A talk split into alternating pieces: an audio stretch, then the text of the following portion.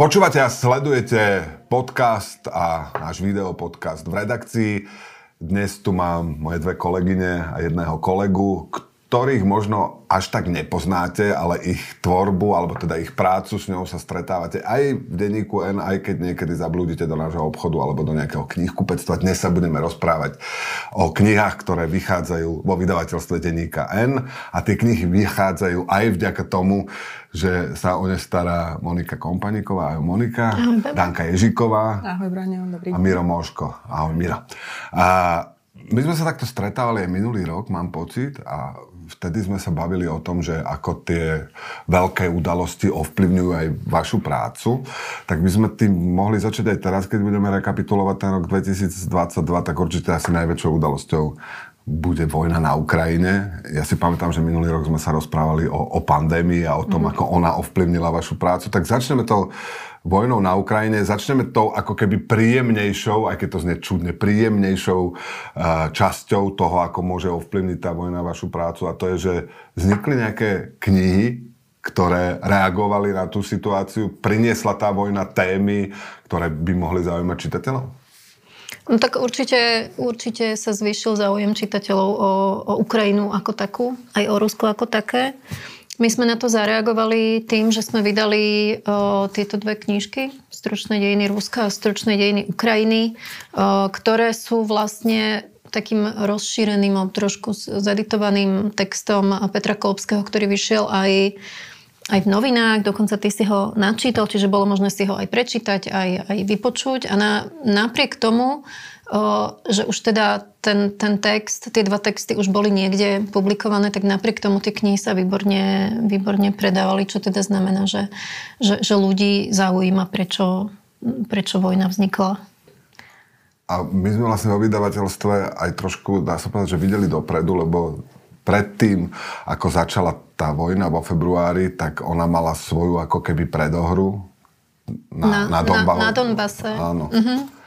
O, a o Donbase už sme jednu knihu vydali, to bola kniha Tomáša Fora, o, svadobný apartmán v hoteli Vojna a teda tam samozrejme tam tie predaje, ak teda môžem hovoriť iba o predajoch, tak tie stúpli úplne raketovo hneď vo februári. O, tak ale to sme, to, to sme tak trochu očakávali. A tá, tá kniha je teda naozaj výborná že, v tom, že, že ona popisuje to, čo sa dialo pred tými v tom roku 2014 na Donbase alebo po roku 2014, takže osvetľuje tie úplné začiatky vojny. A vy dvaja sa staráte predovšetkým o prekladovú literatúru. A Začali sme tento rok vydávať e, už aj beletriu prekladovú, ale doteraz sme vydávali non-fiction, teda literatúru faktu. Vy určite aj sledujete, že čo sa deje na trhu svetovom, aby ste vedeli, čo sa oplatí vydať u nás. Objavili sa tento rok na tom svetovom trhu nejaké knihy, ktoré by reagovali na tú vojnu na Ukrajine, alebo ktoré by reagovali na ten zvýšený záujem o, o, o Rusko a, a Ukrajinu? Objavili sa, ale boli to skôr e, knihy, ktoré boli napísané už predtým. E, knižky, ktoré boli napísané po tom, čo vznikla vojna, tak e, tie sa ešte stále pripravujú, lebo, prekla- alebo príprava prekladovej knihy trvá nejaký čas, Čiže aj my vlastne na to nejakým spôsobom zareagujeme, ale vlastne tie knihy, ktoré my sme kúpili v rámci prekladovej literatúry, výjdu až budúci rok. S tým, že čo sa týka vlastne vojny na Ukrajine, tak uh, viem, že sa tá kniha netýka priamo Ukrajiny, ale týka sa, týka sa krajiny, ktorá bola zničená vojnou a táto kniha nejakým spôsobom čas Vlkovsova od Harolda Janera celkom reflektuje tú situáciu. Možno, že nie, samozrejme, nechcel by som dávať na to koniec eh, druhej svetovej vojny, ale um, s tým, čo sa deje na Ukrajine, ale skôr o to, že ako vyzerá krajina, vlastne, ktorá bola postihnutá vojnou a to vlastne to prebudzanie sa naspäť, alebo postavenie, postavenie sa na nohy. A myslím, že kniha Čas vlkov akože celkom výborne reflektuje vlastne túto tému. Takže aj napriek tomu, že nemáme zatiaľ ešte knihu, ktorá sa priamo týka uh, rusko-ukrajinského konfliktu, uh, budúci rok pripravujeme dva, zatiaľ dva tituly, ktoré sa budú týkať tejto témy do budúcnosti sa pozrieme na záver. To, bol, to je ako tá vojna teda priniesla témy, záujem o veci, o ktoré ľudia možno dovtedy záujem nemali, ale e, to platilo aj tej pandémii napokon, veď aj my sme vydali knižku 10 e, poučení pre, pre postpandemickú mm-hmm. dobu od Farida Zakariu, ale keď sme sa bavili o tej pandémii, tak ona samozrejme priniesla problémy v dodávateľsko-odberateľských vzťahoch. Svet aj ekonomicky sa zastavil a rovnak veľký zásah do ekonomiky určite znamená aj tá vojna na Ukrajine. Do akej miery sa tá vojna na Ukrajine ako pretavila do toho, čo vy robíte, to znamená do toho, ako vychádzajú a predávajú sa knižky? Tak ja myslím, že, že všetci vydavatelia vo februári začali rozmýšľať nad tým, že aké veľké náklady budú tlačiť, alebo že či ne, nepreriedia trošku, trošku ten edičný plán a zároveň do toho vstúpila možno ešte viacej inflácia. Lebo jasné, že všetci sme začali trošku inak rozmýšľať, čo budeme nakupovať a väčšinou to tak býva, že, že v krízach prvé, čo ide nabok, tak, tak to, je, to je kultúra a knihy. Ale zdá sa, že sa to úplne ne, neudialo, že, že, že tie knihy nepadli tak veľmi dole, ako, ako vydavatelia čakali. Um, Tiež sa neudialo to, čo sa, to, to, to, čo, s čím bol veľký problém minulý rok a to bol ten, že nedostatok papiera a dodávky a pre, preťažené tlačiarne, tak to sa teraz vôbec neudialo, že, že tento rok bol zasa úplne iný, čiže, čiže vydavatelia musia byť takí stále nachystaní na takú, trošku takú improvizáciu, že ten trh a ten, tie, tie vnútorné mechanizmy vydavateľské sa menia každý rok dosť radikálne teraz. Ja, si pamätám z toho nášho uh, minuloročného stretnutia, že čo mne vôbec nenapadlo, že tým, že počas pandémie ľudia oveľa viac nakupovali z e-shopov, tak sa minulo strašne veľa kartóna na zabalenie všetkých tých vecí a tým pádom nebol papier. Teraz to, že eh, je drahý plyn alebo drahá eh, elektrina sa nejakým spôsobom ne- neodrazilo v tom, že, že by ste mali väčší problém vydávať knižky? To nie, ale odrazilo sa to v cenách. Samozrejme, že ceny tlačiarní, ceny papiera sú vyššie, takže stúpli aj ceny kníh, čo ale keď sme sa pozreli na čísla aj z minulých rokov, že aká, aká bola v minulých rokoch inflácia, ako stúpali ceny kníh, tak tie, tak tie ceny v podstate nestúpali. Čiže tie ceny, ktoré sú teraz a možno sa mnohým zdajú byť príliš vysoké, tak to sú reálne ceny, ktoré, ktoré vlastne odrážajú to, to, čo, tie, tie náklady, ktoré vydavatelia s, s tými knihami majú. Tie náklady nie sú len, že tlačiareň a papier, ale hlavne teda vy, e, ktorí vydávate, staráte sa o prekladovú literatúru, viete, že treba platiť agentom, treba platiť licencie, treba platiť prekladateľom. Tá inflácia sa prejavila aj, aj v týchto, tak povediať, nehmotných nákladoch, alebo nie? A ceny licencií sa v zásade nezmenili, alebo ako zostali mm-hmm. pôvodné. Skôr som povedal, že tam vznikajú náklady vyššie, samozrejme, vzhľadom na to, že tie ceny rastú, náklady na preklad, náklady na redakciu a tak ďalej, to všetko sa, a už len uskladnenie, doprava a tak ďalej. A tie ceny na Slovensku boli dlhodobo myslím, že na veľmi priateľnej úrovni, čo sa, kníh, čo sa týka kníh. Myslím, že tento rok každý vydavateľ plošne zvyšoval knihu priemerne čo o, o 1 euro alebo o 2 eura. Žiaľ nie preto, že proste by to chcel, ale pretože je taká situácia. Ale tak je to myslím asi so všetkým. Inflácia sa musí prejaviť v ka- sa to... uh, úplne v každej oblasti. Keď sme sa bavili o pandémii minulý rok, tak sme riešili to, že či to, že sú ľudia zavretí doma, že nespôsobí, že budú viac čítať, majú viac voľného času. Pandémia bohužiaľ ešte nie je úplne v závere, ale tak nemáme lockdowny. V podstate keby Miro občas ne, neprišiel v, v rúšku do práce, tak ja by som aj zabudol, že je pandémia. Zmenilo sa potom, ako sa skončili lockdowny, niečo na tom knižnom trhu? Zachytili ste, že ľudia čítajú, čítajú menej? Klesol záujem o knižky, alebo nie? Záujem asi neklesol, čo je dobré, ale čitatelia sa opäť vrátili do knihkupectiev. Mm-hmm. Čiže ten predaj v tých e-shopoch je o niečo menší lebo ľudia jednoducho tú knihu chcú si chytiť do rúk, chcú vidieť tú obálku, chcú teda fyzicky mať s ňou kontakt. Takže to je to, čo sa tak najvýznamnejšie zmenilo.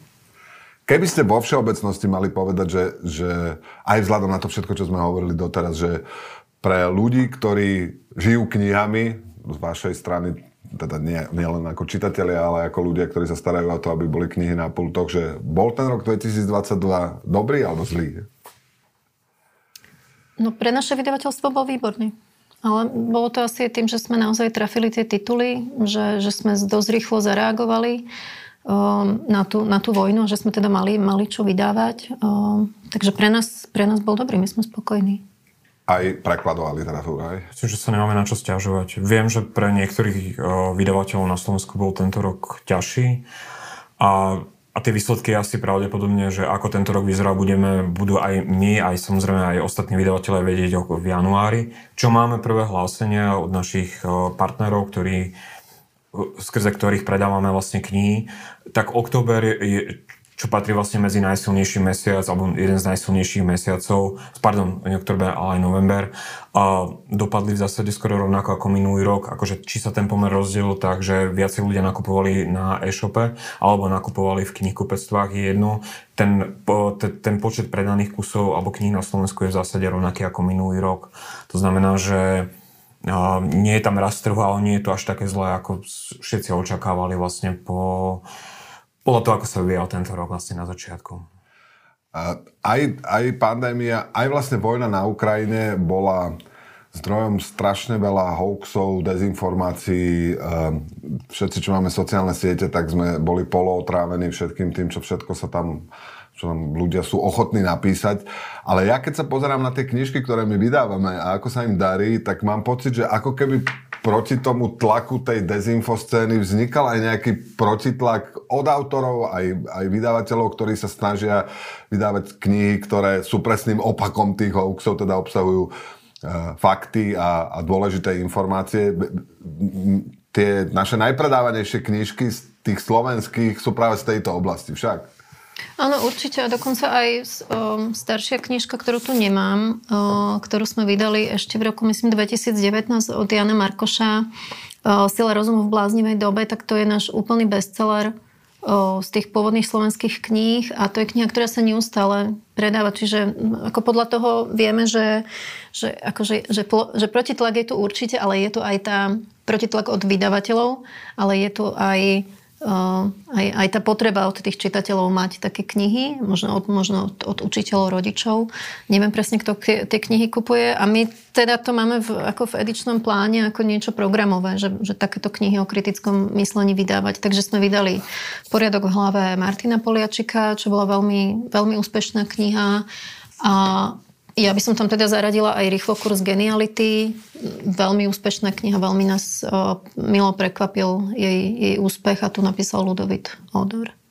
A k tým najpredávanejším prekladovým knihám za tento rok patrí kniha Davea Grohla, uh, lídra kapely Foo Fighters, m, niekdajšieho bubeníka Nirvány to nie je úplne o kritickom myslení, ale tiež mi napadá, že v tých ťažkých časoch ľudí asi uh, viac zaujímajú aj témy, ktoré sú ako keby trošku ľahšie, že, že uh, populárna hudba je asi príjemnejšia téma na čítanie, ako keby mal človek čítať stále o tých ťažkých veciach. Myslíš, že to bolo tým ten úspech, alebo jednoducho Dave Grohl predáva, Miro? Myslím si, že vo všeobecnosti, že ľudia momentálne stiahajú, a je to aj vidieť, je momentálne trošku útlom non-fiction titulov, my sme to nepocítili, ale aspoň čo máme správy.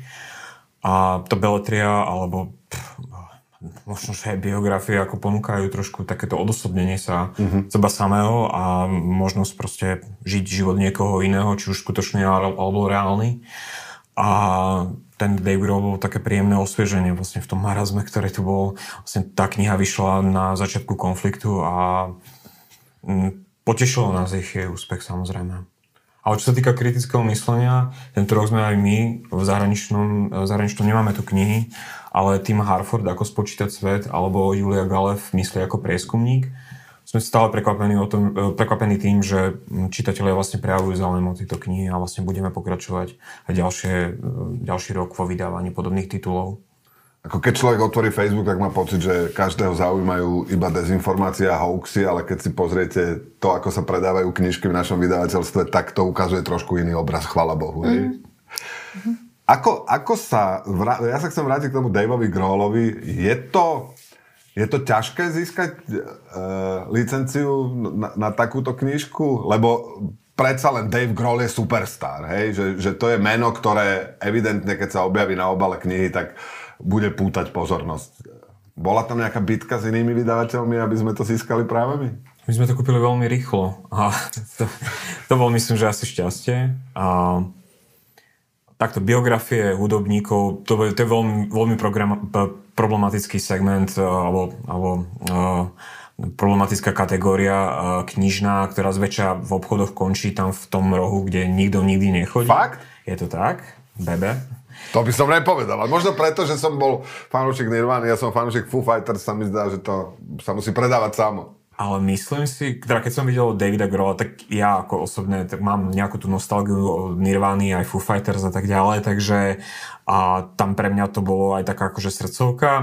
Najprv som kolegovi, s ktorým vyberáme knihy, musel vysvetliť, kto je Dave Grohl, alebo mu ho predstaviť, pretože nevedel. Ale pristúpil k tomu tak, že som presvedčený o tom, že tá kniha bude, bude, bude určite zaujímavá pre náš trh. A myslím, že sme trafili aj tú cieľovku, ktorá má záujem. Nie každý, každá hudobná biografia alebo autobiografia zarezonuje. Sú proste Uh, sú proste postavy, alebo teda takto umelci, ktorí, ktorí viacej oslovujú proste tú, tú časť našej populácie ako niekto iný. A bavíme sa proste skôr o tom strednom prúde, ako nie o komerčných, komerčných umelcoch. Hovoril som o tom, že, že sme tento rok v našom vydavateľstve začali, urobili aj taký úkrok trochu, že sme začali vydávať aj, aj beletriu. Prečo? Beletriu sme začali vydávať, lebo to bol nápad. Proste prišiel, prišiel nápad. To bolo až také jednoduché.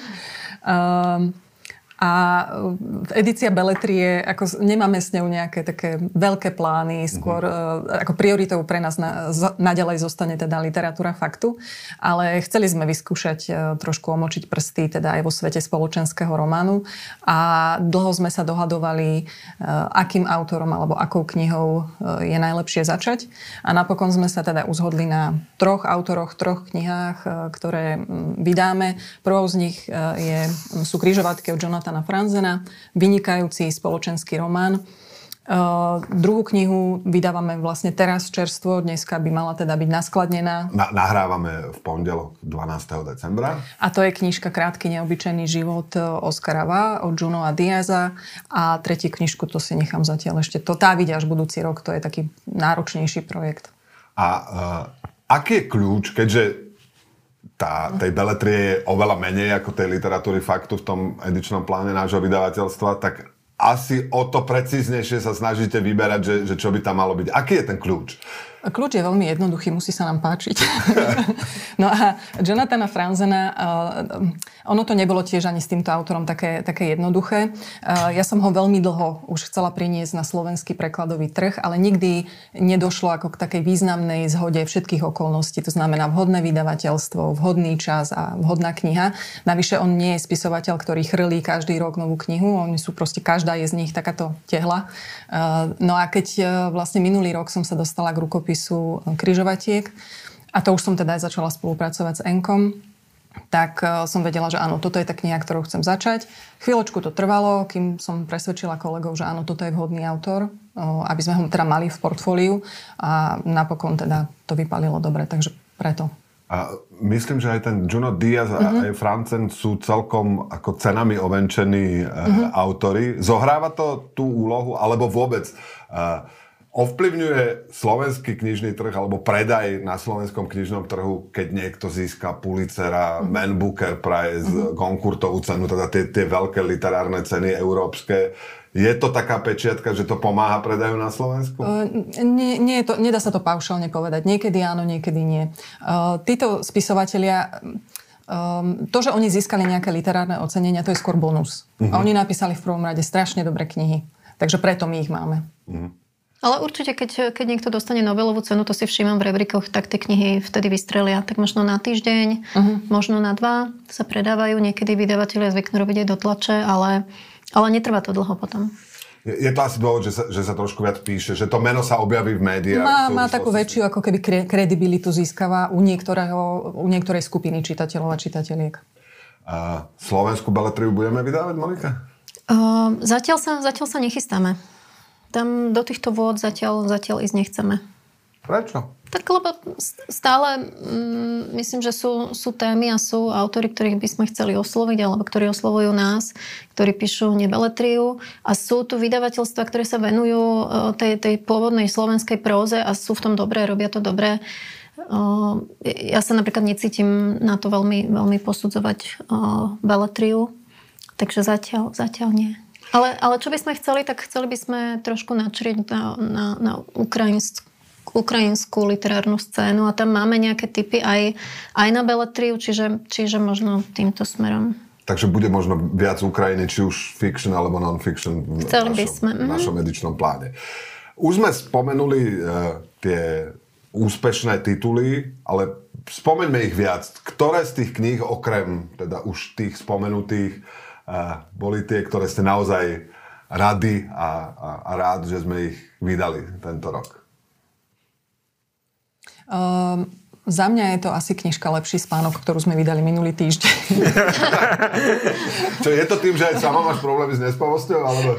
Ja áno, ja trpím teda nespavosťou, ale uh, je to, akože je to dobrá kniha, je to hlavne praktická kniha, tá autorka tam naozaj zozbierala všetky možné nápady, ale odkedy tá kniha vyšla, tak sa veľmi dobre predáva. Ja som nečakala teda, že až toľko ľudí na Slovensku by mohlo potenciálne trpieť nespavosťou, nespavosťou ale evidentne áno. A potom ma teší takisto uh, predaj tejto knižky, rozdáme si to, čo je vtipná, vedecká knižka o prvých experimentoch so sexom a sexualitou.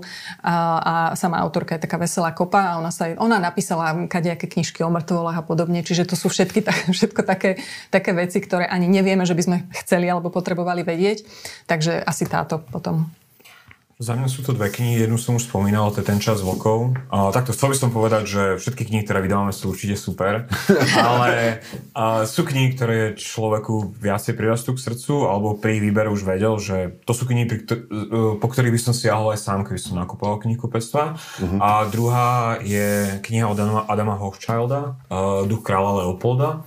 Uh, ako vidíte, tiež veľmi hrubá kniha. A tá sa, to je príbeh koloniálneho Konga v roku 1901 približne. A, a číta sa to naozaj skôr ako, a skôr, skôr už ako beletria, ako non-fiction kniha. A to sú tieto dve knihy, aspoň teda ja osobne pokladám za to najlepšie, čo sme tento rok urobili na poli non-fiction. Monika? Um, ja, ja, som, ja som rada, že sme skúsili, že to bol vyslovene taký pokus vydávať aj takéto také kabelkové vydania textov, ktoré už vyšli niekde, nie, niekde na webe, ale vlastne sme si uvedomili, že veď nie všetci zatiaľ sú predplatitelia Bohužiaľ, denníka ale N, ale hej, hej, raz sa možno to stane, že všetci obyvateľia Slovenska budú. Čiže pre tých, ktorí nie sú predplatitelia a nemajú možnosť si, si teda niektoré tie dlhšie texty prečítať tam, tak sme, tak sme začali vydávať tieto kabelkové doslova vydania o, také, také úsporné a zdá sa, že to je, že to je dobrá cesta.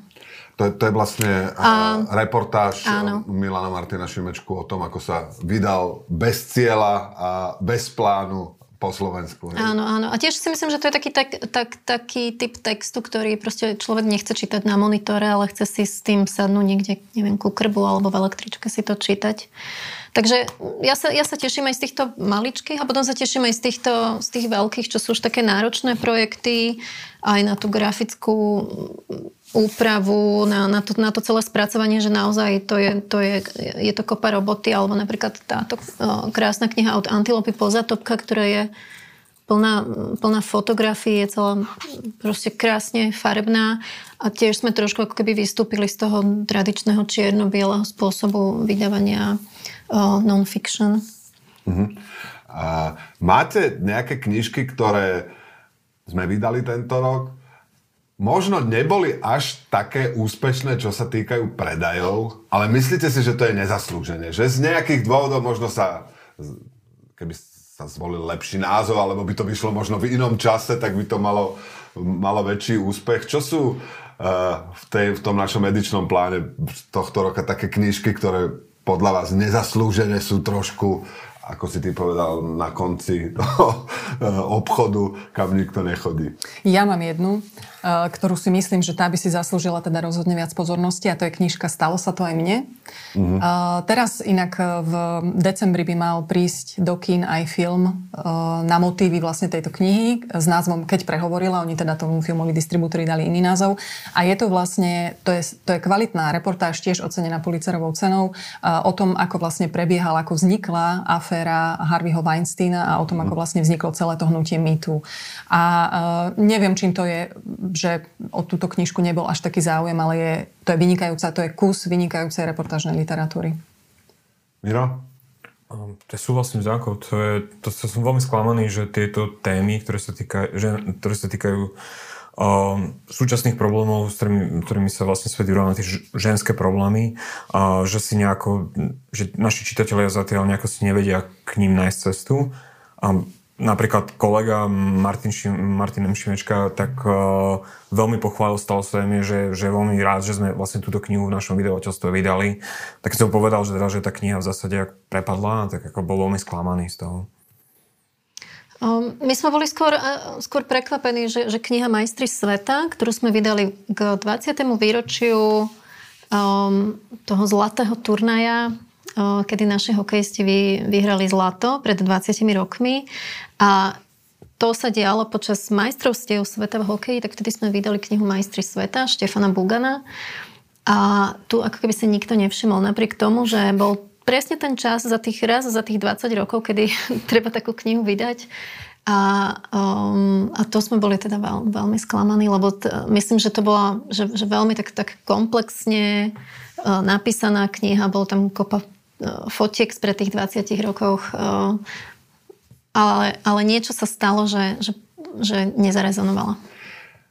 Ako dobrý ste v odhadovaní toho, či sa tej knižke bude dariť? Robíte už dlho v tejto oblasti? Sú nejaké ako keby jasné znaky, ktoré napovedia, že tak uh, toto, má, toto bude bestseller? Alebo je to, je to v podstate pri každom titule lotérie?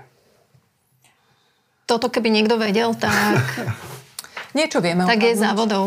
Niečo vieme odhadnúť, že toto sa bude predávať a toto je aj dobre napísané, čiže toto je teda vhodné pre nás. Ale ako Monika povedala, ako veľa tých kníh je lotéria. A sranda, to môžeš robiť túto robotu 10-20 rokov a akože stále ťa to prekvapí. Na, mňa veľmi osobné, akože je to, je to vlastne knižka od Moniky, ten rýchlo kurz geniality. Ja si veľmi dobre pamätám, že keď sme vlastne nastavili tie prvé náklady a tak ďalej, že uh, na, vysoká cena výroby a tak ďalej, že či, kedy sa nám tie vlastne náklady na tú knihu vrátia a kniha vyšla vlastne niečo sa nestíha dotlačať. A dokonca už aj teraz, už po tej trojmesačnej skúsenosti, kedy vieme, že aký je o tú knihu záujem, tak stále ešte máme tendenciu podhodnotiť tie náklady tých dotlačí, pretože si tak hovorí človek, že ale veď, že to už všetci uh, tí relevantní ľudia v tej našej bubline už ju predsa majú. Ale ešte stále nás prekvapí, že, že ešte stále sú ľudia, ktorí ju chcú. Takže asi najväčším prekvapením tohto roka bol ten Ludovit Odor a As. rýchlo, rýchlo mm-hmm. kurz geniality. A u vás v prekladových prekvapilo vás niečo? Pozitívne? Akože tie náklady, tak ako boli nastavené, mm. myslím, že boli nastavené veľmi vhodne.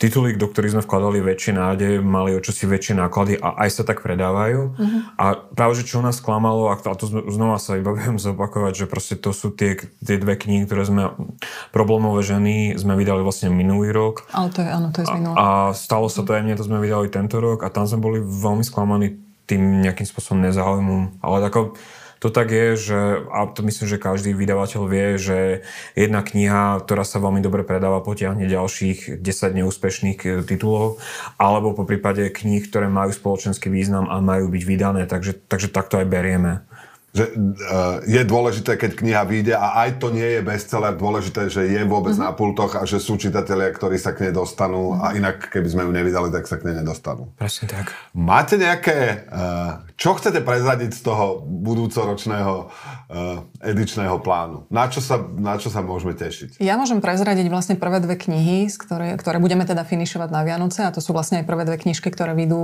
v oddelení zahraničnej literatúry a to je knižka Michaela Polena s názvom um, Dilema všežravca. Uh, to bude tiež taká hrubá kniha o tom, ako sa stravujeme, vlastne celý ten cyklus uh, jednotlivý výroby potravín a podobne. Fantastická kniha, neviem, či za ňu tiež nedostal Pulicera. A potom uh, jednu takú knižku, ktorá má taký komerčnejší šmrnc a vlastne týka sa um, prijatia tzv. magnického zákona od Billa Braudera s názvom Príkaz na zmrazenie. Takže to sú knižky, ktoré vyjdú vlastne tesne po Vianociach. Monika? Ja by som upozornila na knihu Turistika s deťmi. To ešte nie je jej názov, ale je, vše, hovorí teda všetko o tej knihe. A tu vydávame v spolupráci s Hikingom s ktorým sme sa vlastne spojili a s ktorým vydávame aj napríklad tieto reedície starších kníh z hikingu. Čiže turistika s deťmi, to bude vyslovene taký návod, veľmi praktický, ako s deťmi chodiť ešte, ešte viac do prírody, čo si nachystať, čomu sa vyhnúť, ako deti motivovať a tak ďalej. A píše ju naša kolegyňa Sonia Meka. Dávate knihy ako Vianočné darčeky? Samozrejme. O, nie. Nie. to je taká asi deformácia pro, profesionálna. No, ale... Vidíš to, tu bolo z tvojej strany bolo samozrejme a z opačnej strany bolo, že no tak... Uh... Ale to ja rozdávam knihy počas celého roku, takže tak, tak to treba brať, že nie, že akoby... ale na Vianoce, teraz som si rýchlo pozrel môj vianočný zoznam v hlave a zistil som, že myslím, že knihy tam nebudú nikoho, ale to iba kvôli tomu, že vlastne tie knihy rozdávam počas celého roku. Ale ono to tak funguje, lebo kamaráti príde, nemáš toto, nemáš toto a mám, lebo proste mám tie knihy, takže... Jasné, že, že už, by, už by vám to prišlo také obyčajné, hey. že, že na, na Vianoce chcete niečo neobyčajné, lebo som... Uh, že čo, čo, čo darujete vy? Že Monika, ty sa priznala, že, že budeš darovať aj knižky Určite. Aj nejaké mimo nášho vydavateľstva, pokojne povedz, že, že daj tip aj, že čo niekomu daruješ a nie je z nášho vydavateľstva. No, ja, ja sa priznám, že ja vôbec už nemám prehľad o tom, čo iní vydavatelia vydávajú, lebo ja som už aj takmer prestala čítať, ja už čítam len tie vlastne tie naše rukopisy. O, nemám, na to, nemám na to veľmi čas, takže už aj strácam prehľad. Mm. Vy ste na tom podobne, že tá, uh-huh. tá pracovná deformácia znamená, že už ste prestali byť takými obyčajnými čitateľmi ako som ja, už keď dostanete do rúk nejakú knihu zahraničnú, tak už si zvažujete, že ja, neoplatilo by sa to ja, vydať? Ja, ja nie, ale Miro áno. Či, čítaš to inými očami. A ja prehľad do trhu mám, samozrejme musím vedieť, čo vydáva konkurencia a aké sú momentálne trendy na trhu. Ale čo sa týka osobného čítania, tak No, veľmi striktne to oddelujem, že čo je pracovné čítanie a čo je súkromné čítanie a na to súkromné čítanie mi neostáva veľmi veľa času a riešim to počúvaním audiokníh. Uh-huh. Fiction alebo non-fiction? Čítam, počúvam, keď mám byť úprimný, hlavne klasiku literatúry 20. storočia. To mi momentálne reže najviac. Taká nostalgia opäť asi pravdepodobne. Uh-huh. Ty aké knihy čítaš, keď... Uh, ja mám rada... Chceš byť čitateľ, teda nie, uh-huh. nie vydavateľ. Ja mám rada úplne súčasnú literatúru, súčasnú svetovú literatúru. To znamená, že ako náhle sa objaví nejaký debutujúci autor, tak uh, po ňom siahnem. Ja mám teda to šťastie, že k tým rukopisom sa viem veľmi ľahko dostať. Uh-huh. Čiže ešte predtým, než oni vyjdú v Slovenčine, tak si ich môžem teda prečítať. A to to vlastne vyhľadávam. A niekedy sa mi stane, že ak sa mi tá knižka páči v, v angličtine, v tom, vo forme toho rukopisu, tak si ju potom kúpim aj v slovenskom preklade. Mm-hmm.